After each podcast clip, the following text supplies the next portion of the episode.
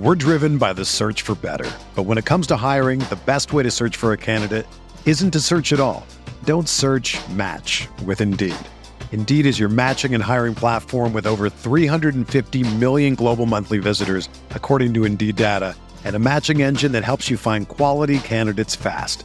Ditch the busy work. Use Indeed for scheduling, screening, and messaging so you can connect with candidates faster.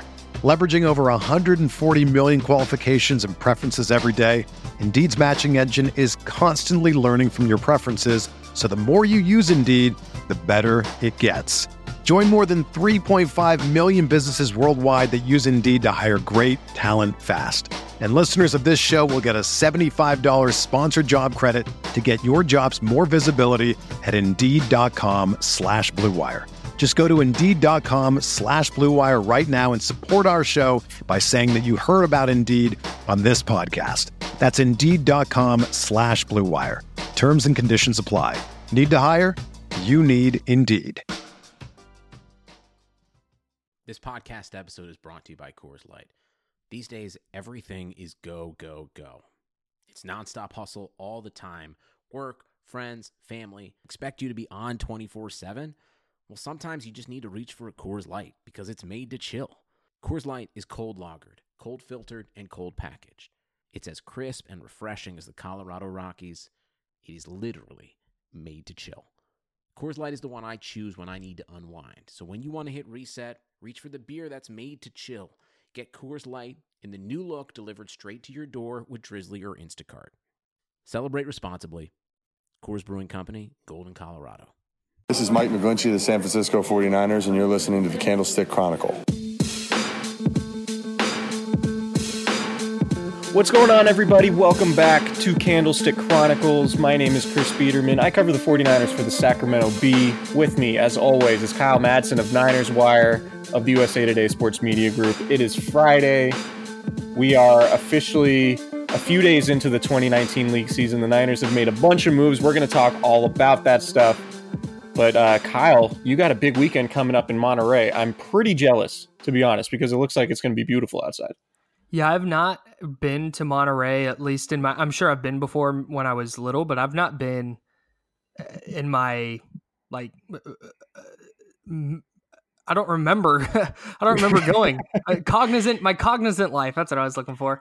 I, yeah. I, I, don't. I don't remember ever going down there. So I'm going down to the aquarium. I've wanted to go really bad. My my girlfriend and I are going, and then uh, we're gonna do dinner down there, and it's it's gonna be a good weekend. I'm really excited the aquarium's awesome. The otters are awesome. The the deep sea stuff is really cool. Yeah, um, I'm really, really excited for that. The, the aquarium is a really fun time. But uh, we're going to talk about some other big fish that the 49ers have acquired. You like that? Oh, is that good? beautiful. All right, good. Gorgeous. So on Thursday, the 49ers officially introduced Kwon Alexander and Dee Ford, their biggest addition so far since uh, since this week began. Uh, it was kind of a crazy day at at team headquarters yesterday. We we initially thought it was just going to be you know kind of a press conference with with those two guys, and then we got uh, you know some scrums on the side to to talk to Alexander and Ford a little bit away from the podium, and then we expected to go back right and call it a day. Uh, but then the 49ers kept making additions and they kept bringing some of their new players into the media workroom, uh, giving us stuff to write about, which was fine. But it, it was a much longer day than than any of us media people anticipated, and uh, and we got to meet Jason Verrett, we got to meet uh, Jordan Matthews, we got to meet David Mayo, all these guys, uh, new players to the team. We got to meet Tevin Coleman for the first time, who came in late. Um, it was actually funny too. You know, we didn't know one of the Niners PR staffers comes in and says, "All right, we're bringing somebody in," and we're like, "Who?" We're scouring the internet to see reports like you know who's who's this guy going to be? Is is it somebody that's already reported? And it wasn't it wasn't Tevin Coleman because we knew he was coming in later in the day. And then all of a sudden in walks Jordan Matthews. And it's like oh the Niners have signed Jordan Matthews. So it was like one of those deals where it actually happened we saw it in real time and reported it in real time rather than you know seeing somebody like Adam Schefter and Rapoport get it first uh, which is just a unique situation. So yesterday was busy okay can I can I explain my viewpoint of that from Absolutely. my from my desk at home? Mm-hmm. So uh, because I'm sitting here and I'm writing and I'm looking at stuff and I get I have the alerts on for all the Niners beat writers and I think it was Barrows tweeted it first. And then I jumped over to Twitter to see who uh, who reported that initially. Mhm. And I have a Niners list on TweetDeck that has all the all the beat writers and stuff. And by the time I from the time I set my phone down to loading up TweetDeck, uh you and Maiocco and Wagoner had all posted about this and I couldn't find it anywhere. and so to know that you guys all found that out because he just walked into the room is really really funny. Yeah, it was it was surprising. Um, it was surprising to say the least because he wasn't really somebody that had, had been linked to the 49ers at, at any point aside from obviously, you know, he's Jerry Rice's cousin. Uh, so there's been that whole thing that was written about a lot when he first came out in the 20 I want to say 2014 draft. Yep. Um, so that's going to be that's going to be hit on a bunch over these next few months. I, I didn't write about it because I wrote three other stories yesterday, but um, yeah, I mean, takeaways from the press conference. I, I, think, you know, the 49ers, it's it's pretty simple when it comes to Dee Ford and Kwon Alexander, right? The 49ers want to improve on takeaways. They were dead last in the NFL. So they set an NFL record in futility with just seven takeaways and two interceptions. So they get Dee Ford, who created more turnover worthy plays than any other player in the NFL last season with the Chiefs. And obviously, you know, you would you would think, I mean, logic says that that's a good fit for them and and they need an edge rusher and he gives them exactly what they've been missing in terms of somebody who can pressure the quarterback um, and and force some bad decisions and Kyle Shanahan said it pretty distinctly. Uh, I'm looking for the quote. Talk while I while I find this quote. Yeah he mentioned he mentioned oh yeah, okay I found it I found it. and he mentioned how speed and violence affect a quarterback and make people do stupid things before they want to. Both of these guys have a lot of speed and they both play very violent. So yeah, I mean that's that's basically the gist of it. I don't think you know, the, these aren't really eyebrow raising additions in this in the standpoint of like oh the Niners are really shaking things up. It's it's pretty straightforward. It's like they needed somebody off the edge to force turnovers. They got somebody off the edge presumably to force turnovers. The Kwon Alexander discussion is interesting um, because it was so much money on the surface. That four-year, fifty-four million dollar deal wa- was at the time before C.J. Mosley signed his contract with the Jets. that gave him seventeen million a season. It was the Alexander's deal was the biggest in the NFL for an inside linebacker, and so you think the sticker shock is oh that's that's an enormous contract, and then the details come out well, after next season, there's only three million in fully guaranteed money on that deal. And essentially that allows the 49ers to, you know, restructure the contract after the season. They could essentially move on from him with no cost after giving him 14 million in guarantees for 2019. Uh, the question becomes, um, you know, w- coming off that ACL tear suffered in October, when is he going to be ready and how effective is he going to be? And I would assume that he's not going to be 100% of the same player he was before the injury next year. We might not see that type of player until 2020 when the 49ers have a financial decision to make. You know, are they going to pick up the entirety of, of that of, of his, you know, base salary and pay that in 20 in 2020 if he's not going to be that player? And I think it's sort of, you know, Paraag Marathe, their their chief, you know, salary cap contract guy does this a lot it's basically a year to year contract. So uh, it's you know Alexander fills a need for them, but we just don't know how effective it's going to be and at what cost he's going to come at over these next few seasons. Yeah, and I think they'll be able to see this year where he's at. Is he is he going to even if he's not back to his full capacity athletically, um, how does he fit in the defense? How does he play alongside Fred Warner? Does it look like he'll get back to that point? How's he feeling? I think there's a lot of things that they'll be able to suss out over these over training camp and then the 17 week season to decide whether they want to keep him going into next year. So I think they'll be able to glean plenty from from what they see once the games start. But right now, it's a huge question mark because maybe he comes back and he's at his full athletic ability and he slides in seamlessly and everything works out. but there's also a scenario where he's just not the same guy, and suddenly his fit in the defense, that speed and violence that Kyle Shanahan talked about, isn't there.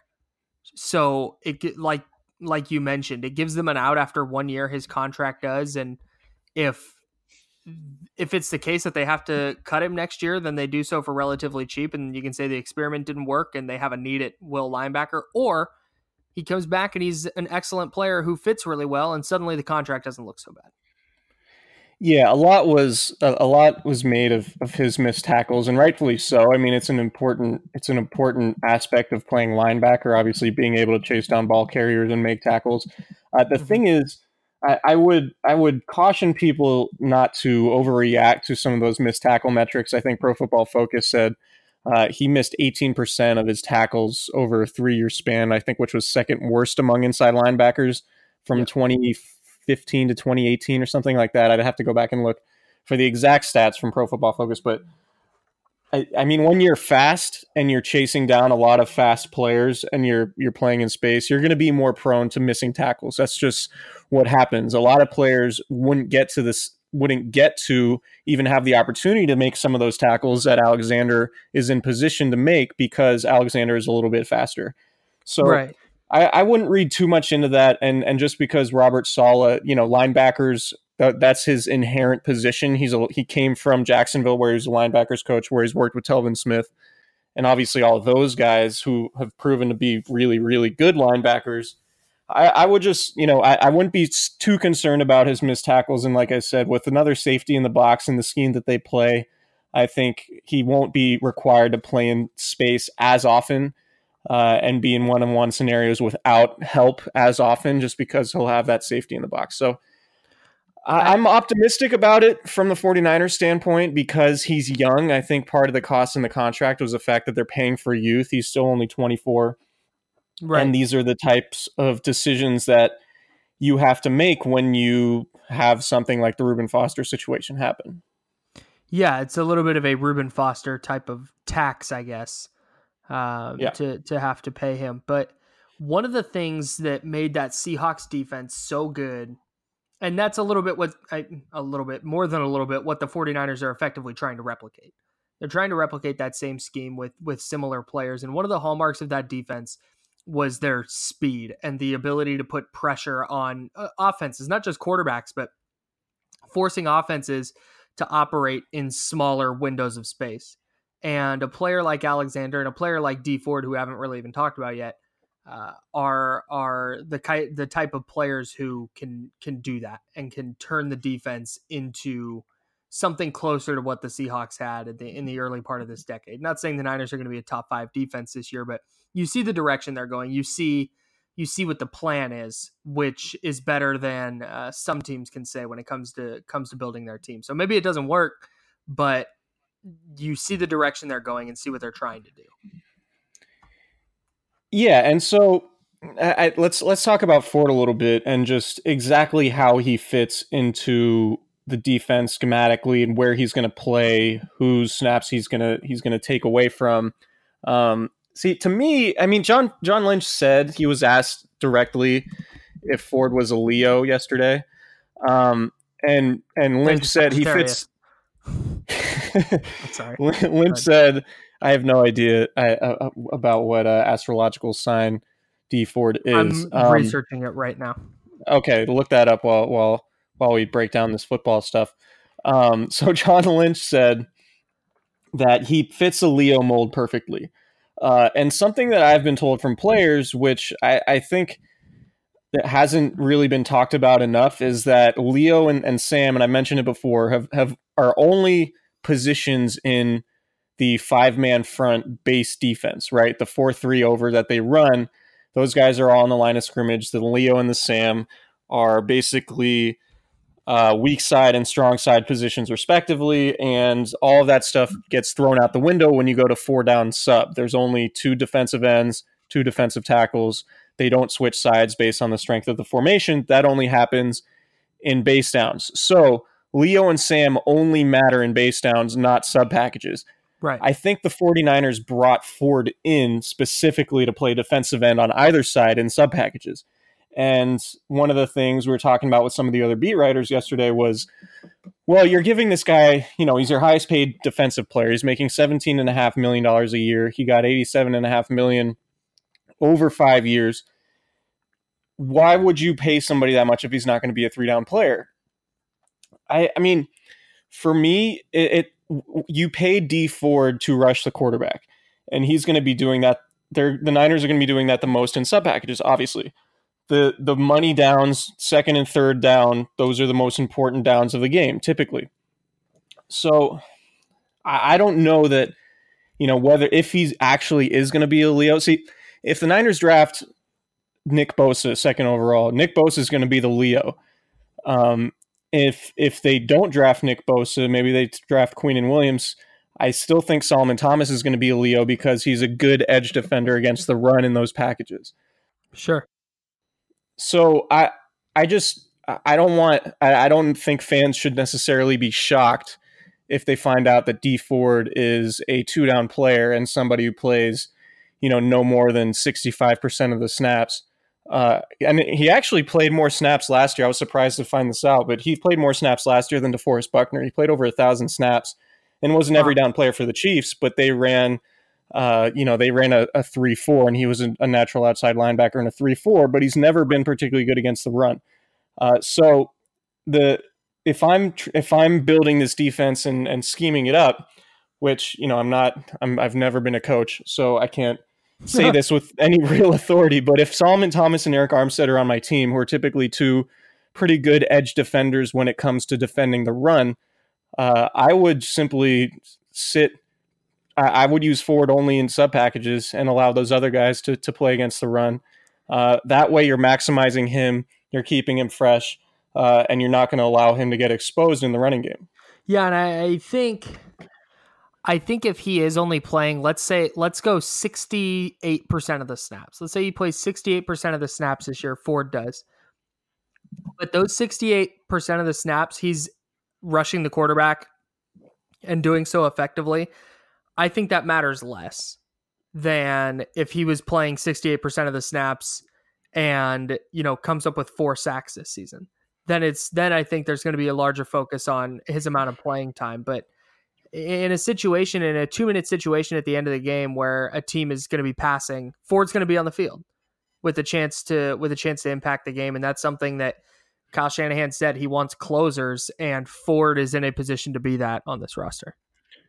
Right. And he's going to be at the end of a game, if you're not playing him as many snaps, he's going to save energy, presumably be more explosive at the end of those games if he's not playing, you know, 90% of the snaps. Like, so DeForest Buckner led the defensive line last season, playing 852 snaps. That was 79% of the total.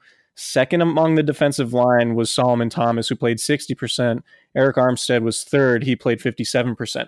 So I think the 49ers have they've had a heavy rotation along the defensive line. If your second most used defensive lineman is only playing 60% of the snaps, and I would imagine that, you know, Dee Ford would probably be north of that. I, am I'm, I'm assuming it's going to be around 65 to 70%. Uh, and he's going to be used you know, I, I, would if he's if he plays 90% of sub package snaps, which probably ends up being, you know, 65 70% overall, I think that would make sense. And, they're in sub packages way more than they're in their base defense. Yeah, they're in sub packages about 70% of the time. Okay.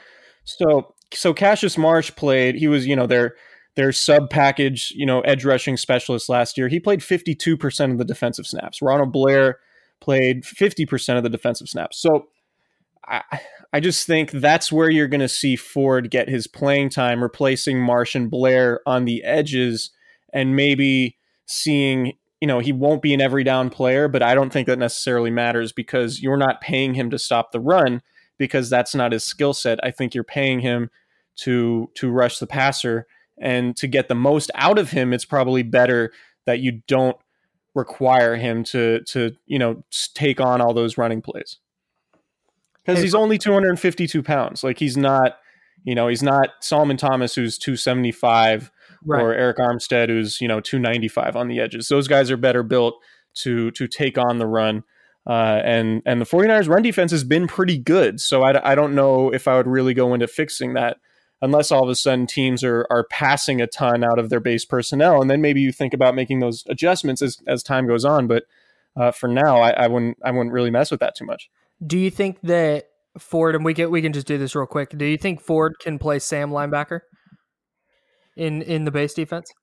Yeah, because yeah, I think he could, but I don't know like if they if they feel this need, like, hey, we need to have this guy on the field for eighty five percent of the of the defensive snaps. It, can they can they justify putting him at Sam for those handful of snaps per game? I think they could, but it, it wouldn't surprise me if there was another player who was better at Sam. And Sam is uh, the 49ers have proven over the last couple years that Sam is not an overly important position right. in, in, terms of what they do. They, their best Sam linebacker uh, in 2017, they traded away uh, to the Lions, uh, Eli Harold, before last season, and basically just went with Mark and Nzeocha and Malcolm Smith, who neither of which who are you know game changing type players, but the Niners didn't. You know, they wanted somebody who could excel in coverage and maybe give a little bit of help off the edge in terms of run support but I don't think that that's necessarily a premium position. And then I think somebody could probably do it better than Ford, just from from a standpoint of setting the edge against the run. Uh, and basically, I mean, the the job is to set the edge and force runners back inside to where all the tacklers are. For, get back inside to you know where the nose tackle is, to where the linebackers are, to where DeForest Buckner is, to make those plays. It's not necessarily to you know stop the running game. And and if D Ford is is playing on his heels and they're running right at him, I don't think you're doing him any favors. And then all of a sudden, you know, you're, if you're using him and he gets exposed there, then it's like, all right, you paid 17 and a half million for this guy and he's not good against the run. What are you doing? When you could just play someone else there, not worry about exposing him and then let him do what he does best, which is get after the quarterback. That makes sense. Hey, would you would you say that Dee Ford's pretty talented? I would. Would you say that his position is unfound?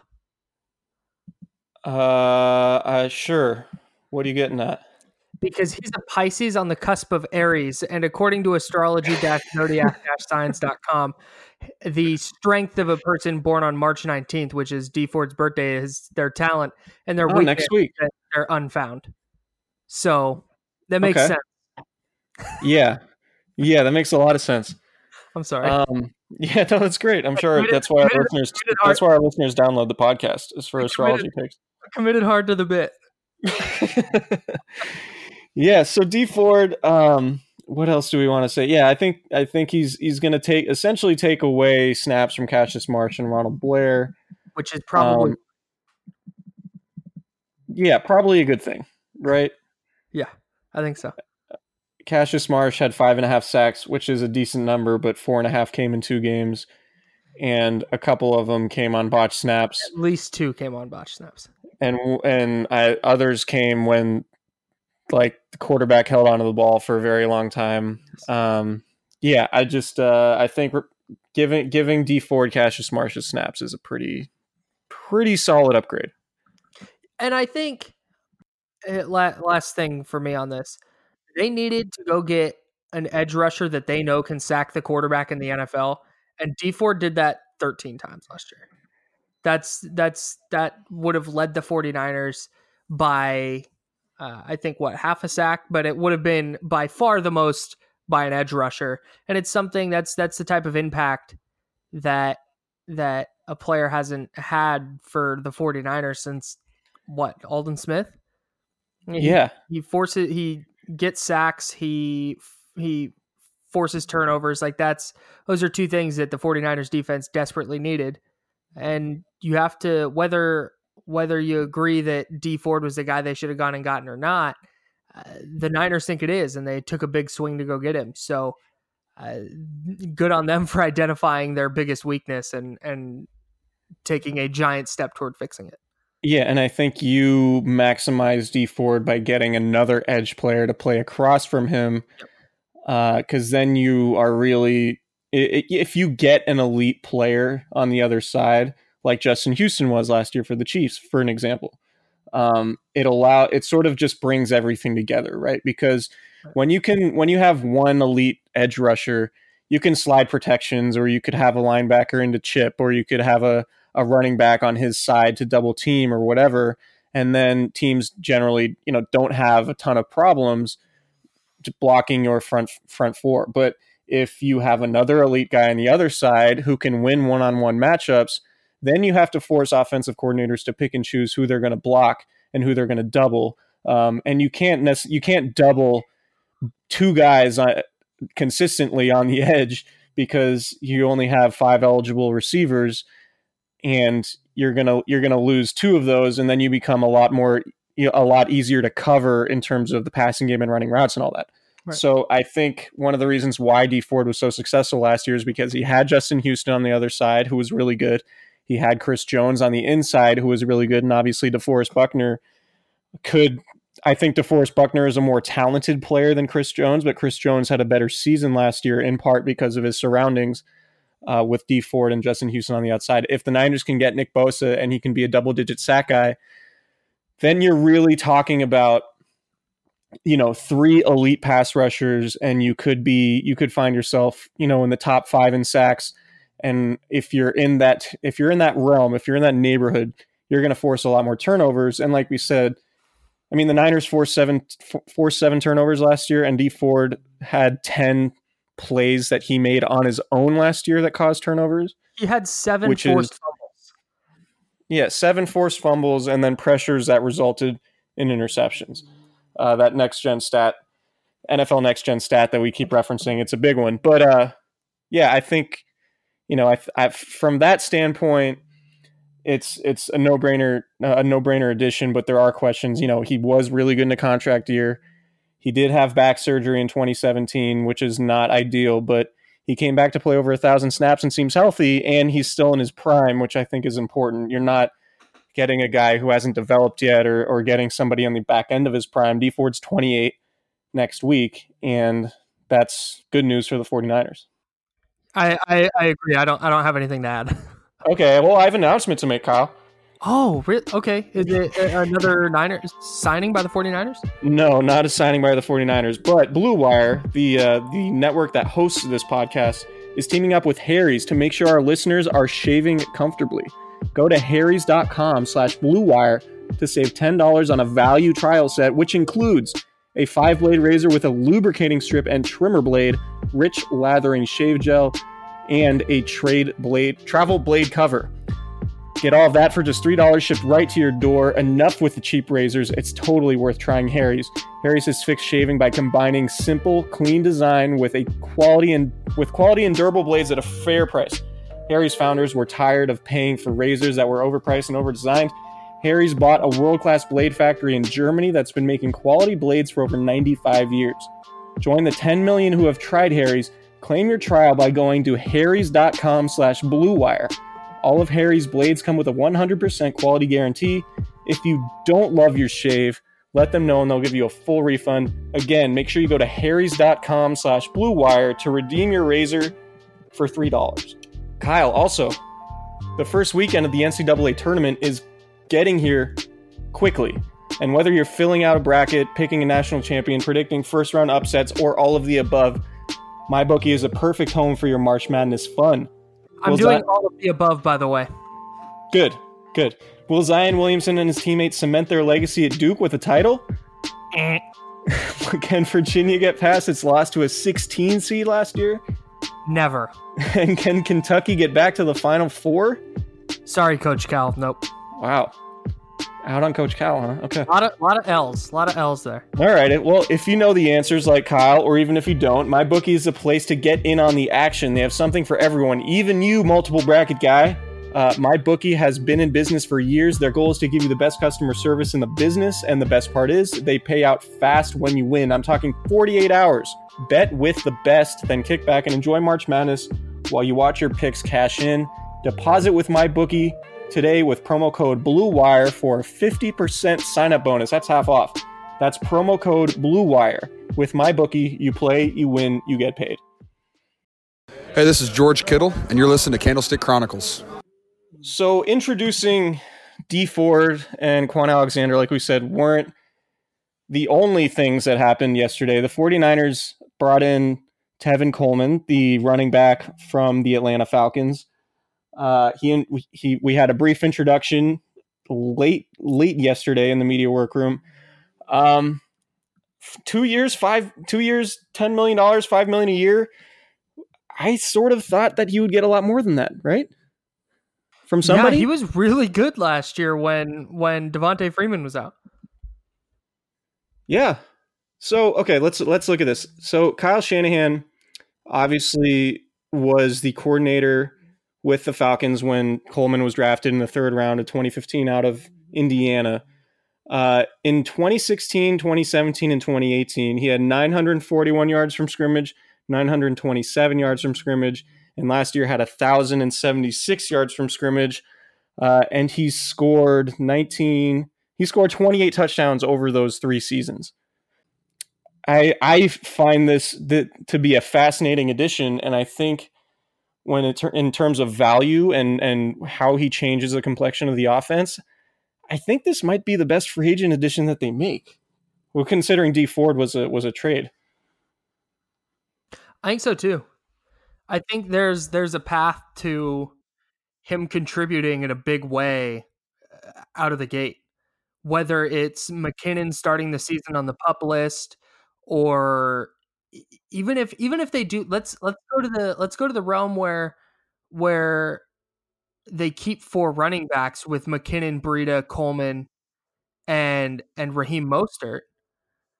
I think there's still plenty of snaps and touches for Tevin Coleman just because of the the versatility that he brings and the explosiveness that comes with his with his game.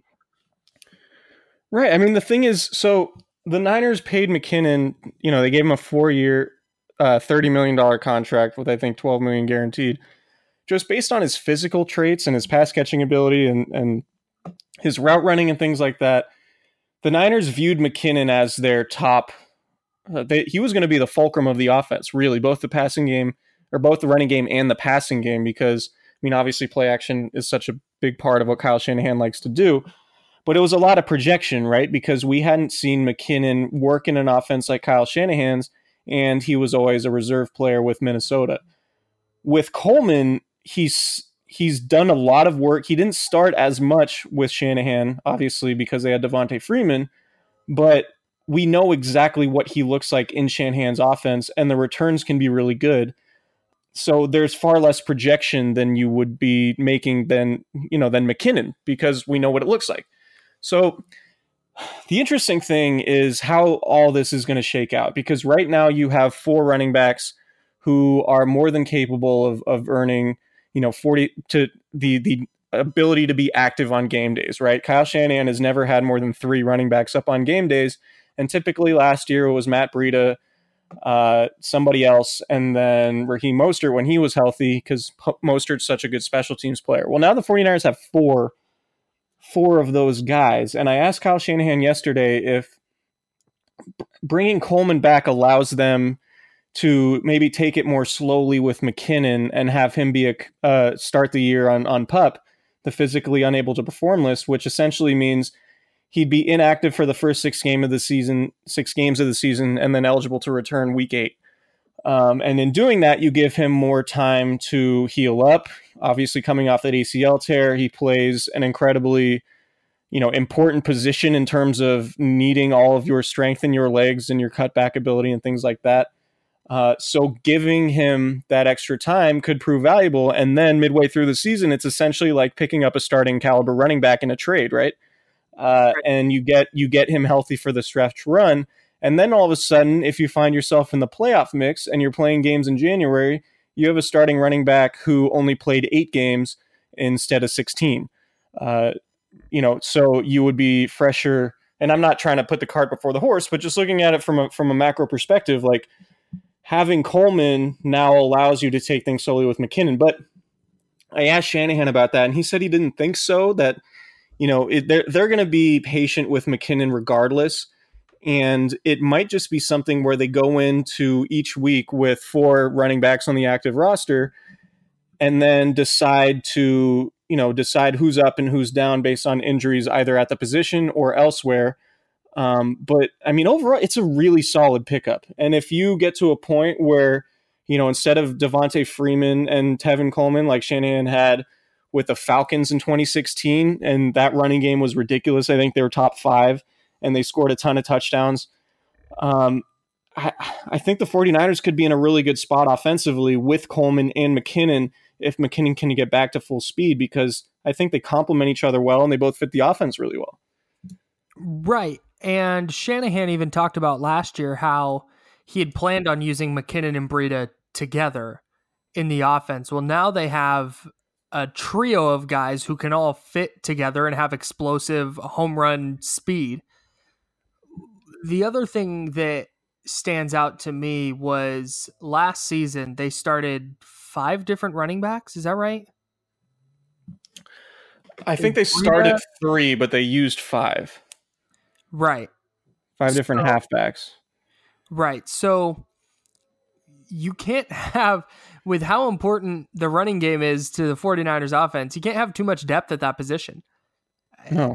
And and you mentioned all the all the question marks still surrounding McKinnon. Coleman has done this before in Shanahan's offense. He's been a productive player. Matt Breida was banged up all of last season. There's there's too many question marks on their roster at running back to not invest something in the position. And I think they got a really productive player for not a lot of money. And now they don't have to use a draft pick on one like they were probably going to. So this was I I am in agreement that agreement agreements agreement. I am agreement. in agreement I am in agreement that Coleman is their best. I talk good. Coleman is their best signing. Yeah, I think he's it's a more affordable addition than Kwon Alexander. He's I mean, so I, am looking at the 2016 Falcons team right now. Devonta Freeman scored 13 touchdowns, 11 on the ground, two two through the air.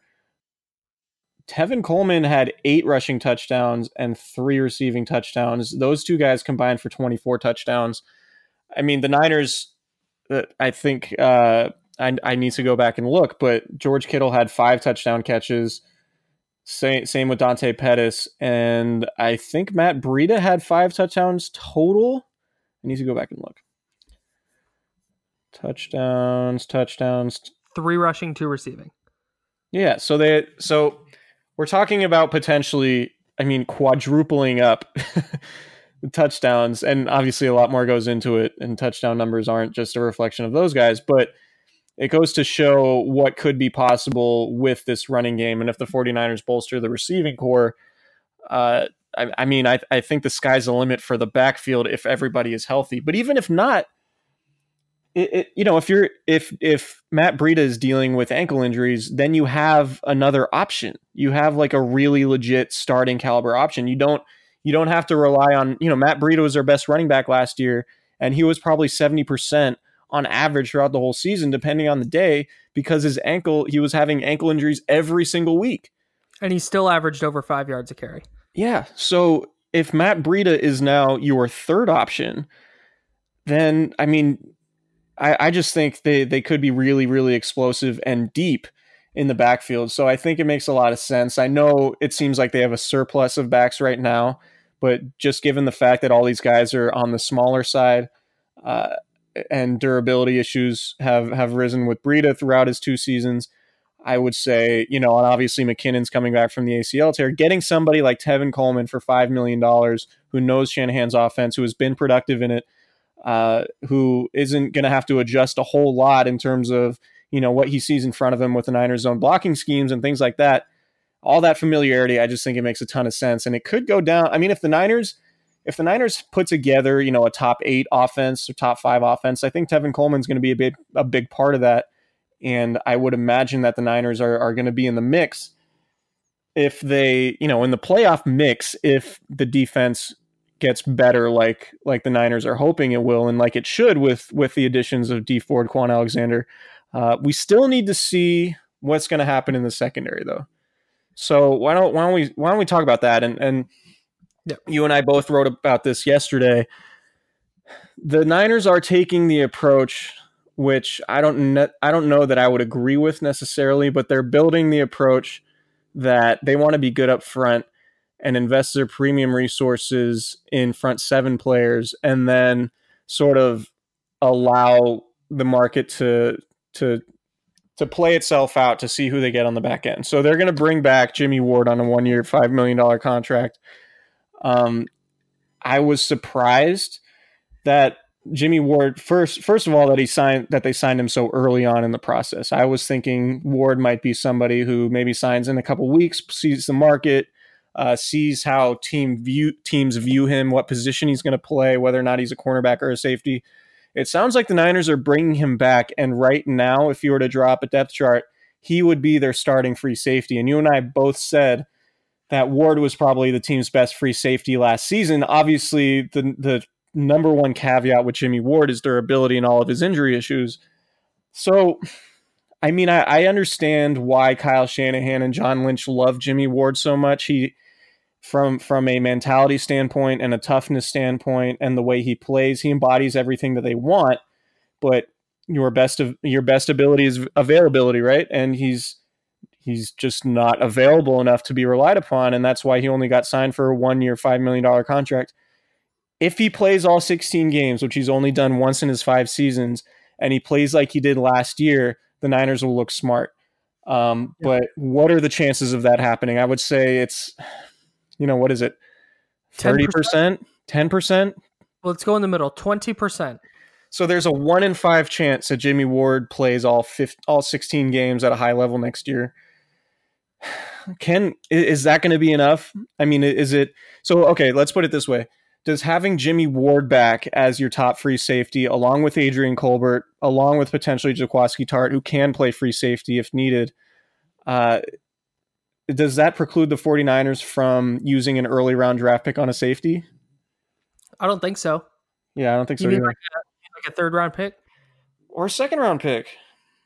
Or trading back into the first for Nasir Adderley.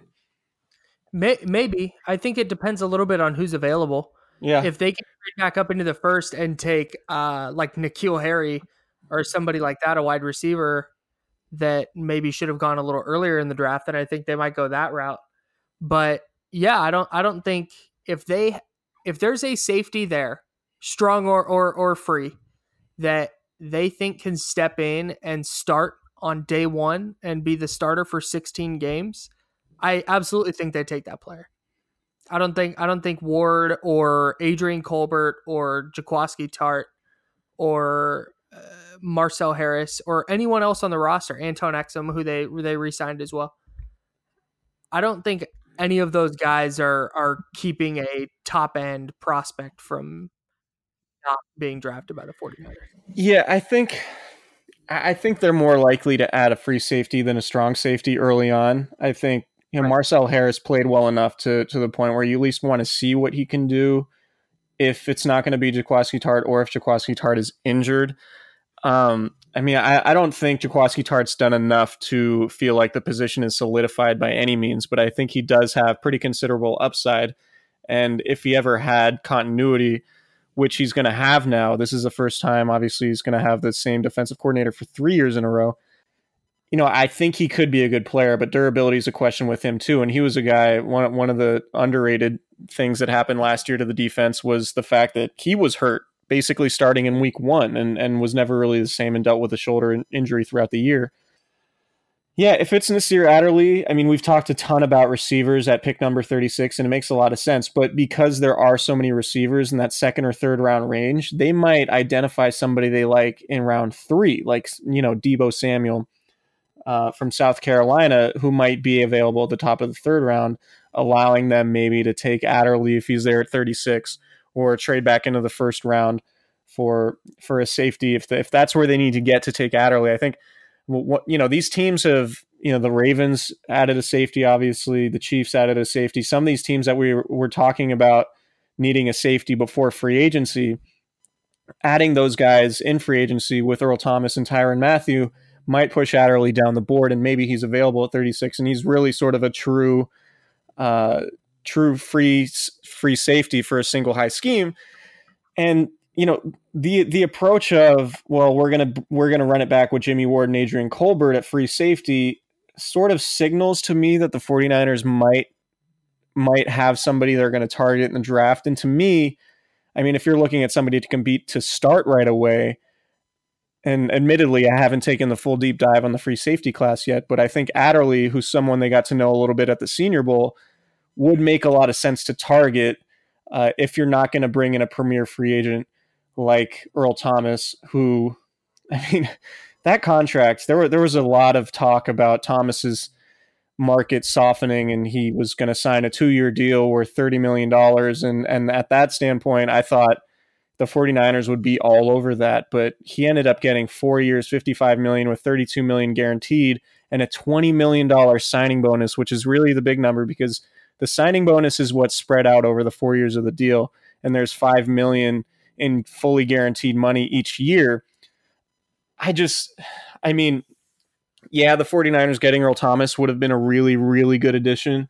But mm-hmm. at four years, 55 with 32 million guaranteed and that $20 million signing bonus, it's just not a contract that I feel like they would give out to a 30 year old. And I'm very curious to see. Earl Thomas is a great player, and he obviously would have been a fantastic addition for San Francisco for all the reasons that we've been talking about for weeks. But just like, man, if he's at the third year of that deal, when, you know, he's scheduled to make let me pull it up. He's scheduled to make $11 million and have a $16 million cap hit. Like, if he's not playing at an elite level, you know they're not going to have a ton of flexibility when it when it comes to that contract and yeah there's an out after that third season but just given the structure of it which is the exact opposite of, of sort of Kwon Alexander's structure which gives the 49ers a ton of flexibility i don't know that the Ravens are going to love that deal, you know, three three years from now. And obviously, you get Earl Thomas because your window is open now and you want to compete now, and I totally get that.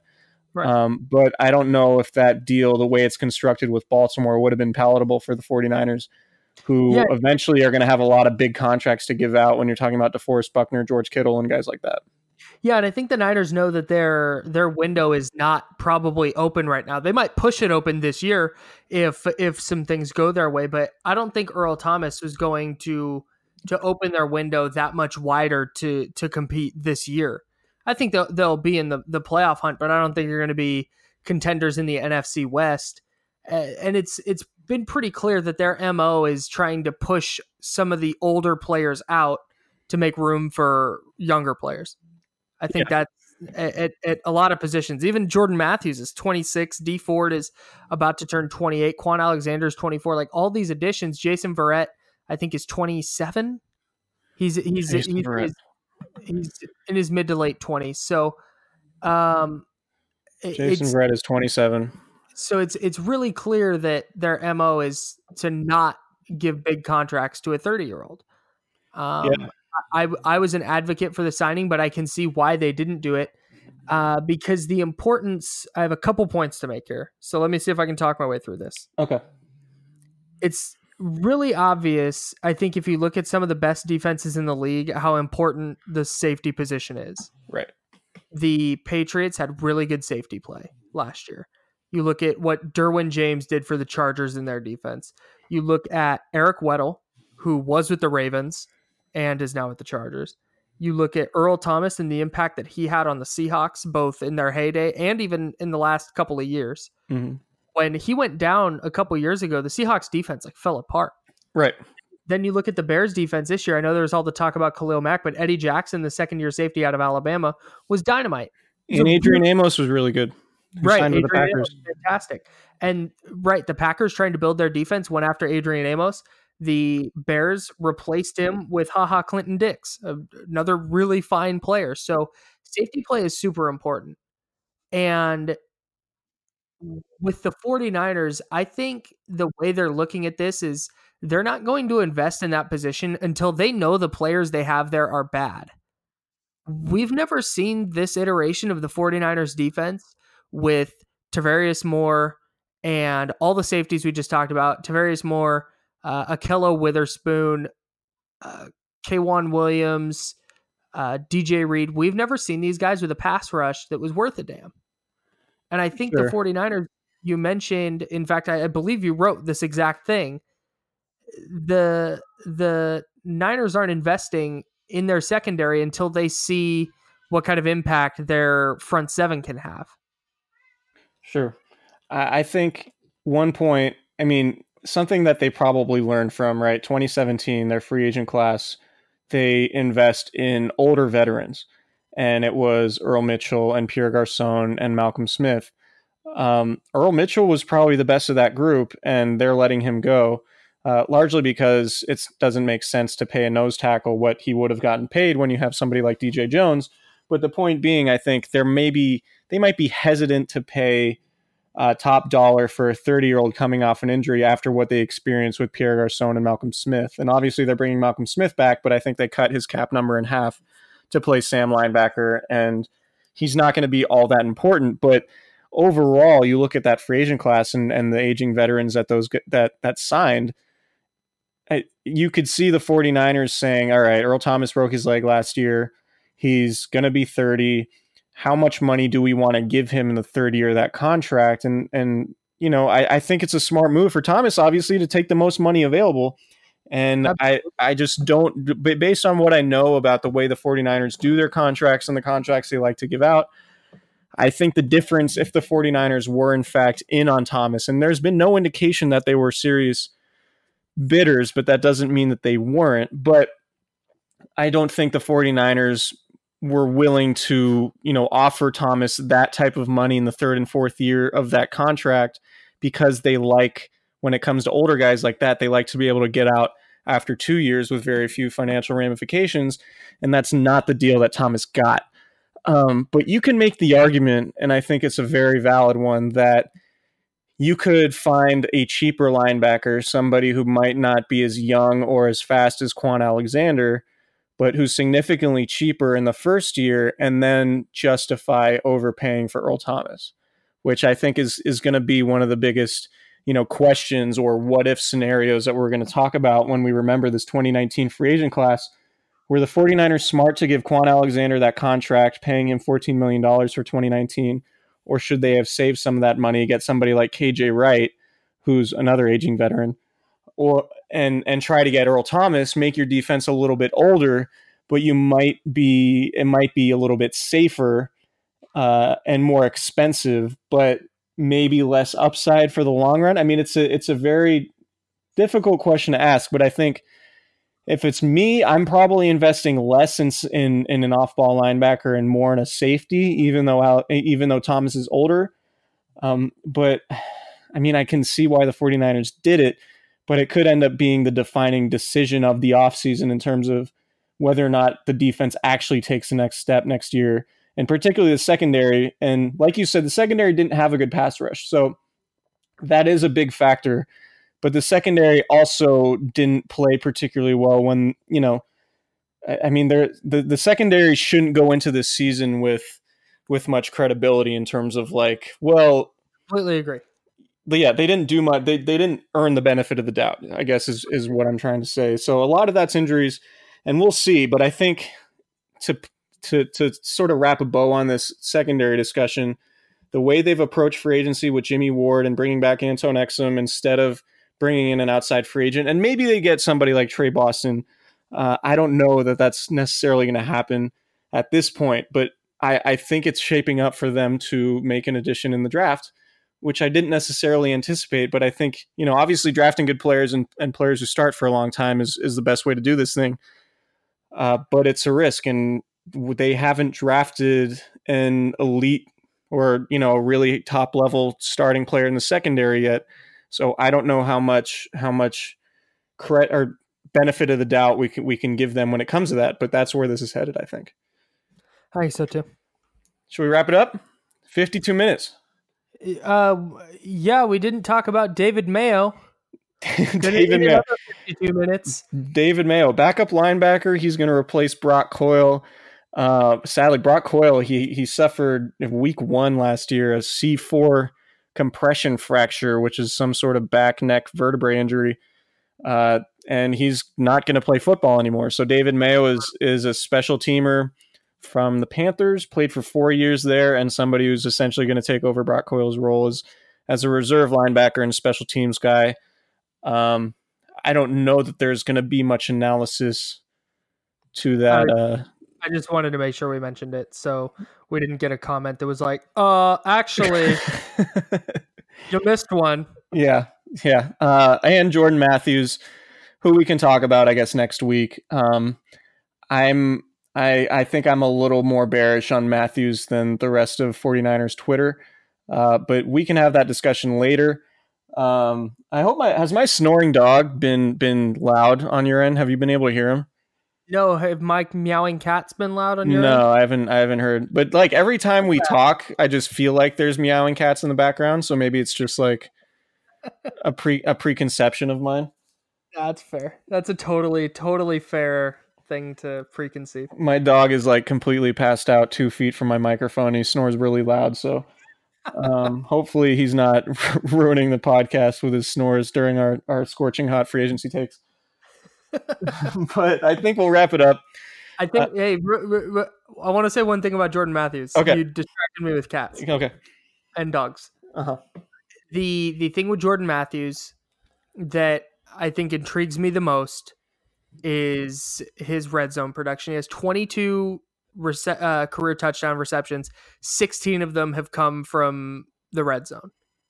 Yep. And he can be more productive or he can be productive in other areas. I don't think you can lean on him to be your top receiver. And he may not even make the roster. Who knows? But if if they truly want red zone production, he has proven to to score to score touchdowns in that area, which is something they they desperately need. So you see what they were trying to do with the signing, and uh, maybe it works out for them. The fact that it's a one year deal, and we don't know the terms, but I would imagine it would be very cheap. Um, the fact that he wasn't super productive with the Eagles last year, the fact that the Patriots didn't even want him after he suffered a hamstring injury in August. Uh, I mean, maybe he turns it around and maybe he looks like the player he was during the first three years of his career. But I would approach it with uh, with caution for sure because he does have some injury issues, and I wouldn't preclude the 49. I wouldn't me. I, I would still draft a receiver early on, uh, yep. even with Jordan Matthews on the roster because I think a lot of the same things we're saying about Jordan Matthews now is the same are, are similar to what we were saying about Jeremiah Attaochu as a pass rusher last year, and obviously Attaochu probably should have been a starting defensive end for them just based on talent. Uh, but he didn't end up working out with injuries and work ethic and things last year. Uh, and I don't know that that's true of Jordan Matthews, but I would I would sort of group him in that same category of a of a free agent addition who you're banking on upside potentially, but you're not guaranteeing him a roster spot, and I just don't know that he's going to be able to beat out somebody like Kendrick Bourne and a second or third round draft pick uh, at that Z position. So, right.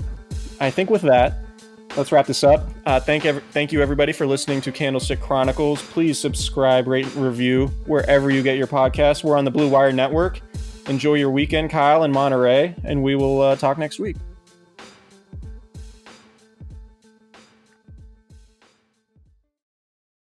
This is the story of the one. As head of maintenance at a concert hall, he knows the show must always go on. That's why he works behind the scenes, ensuring every light is working, the HVAC is humming, and his facility shines. With Grainger's supplies and solutions for every challenge he faces, plus 24 7 customer support, his venue never misses a beat. Call click grainger.com or just stop by. Grainger, for the ones who get it done.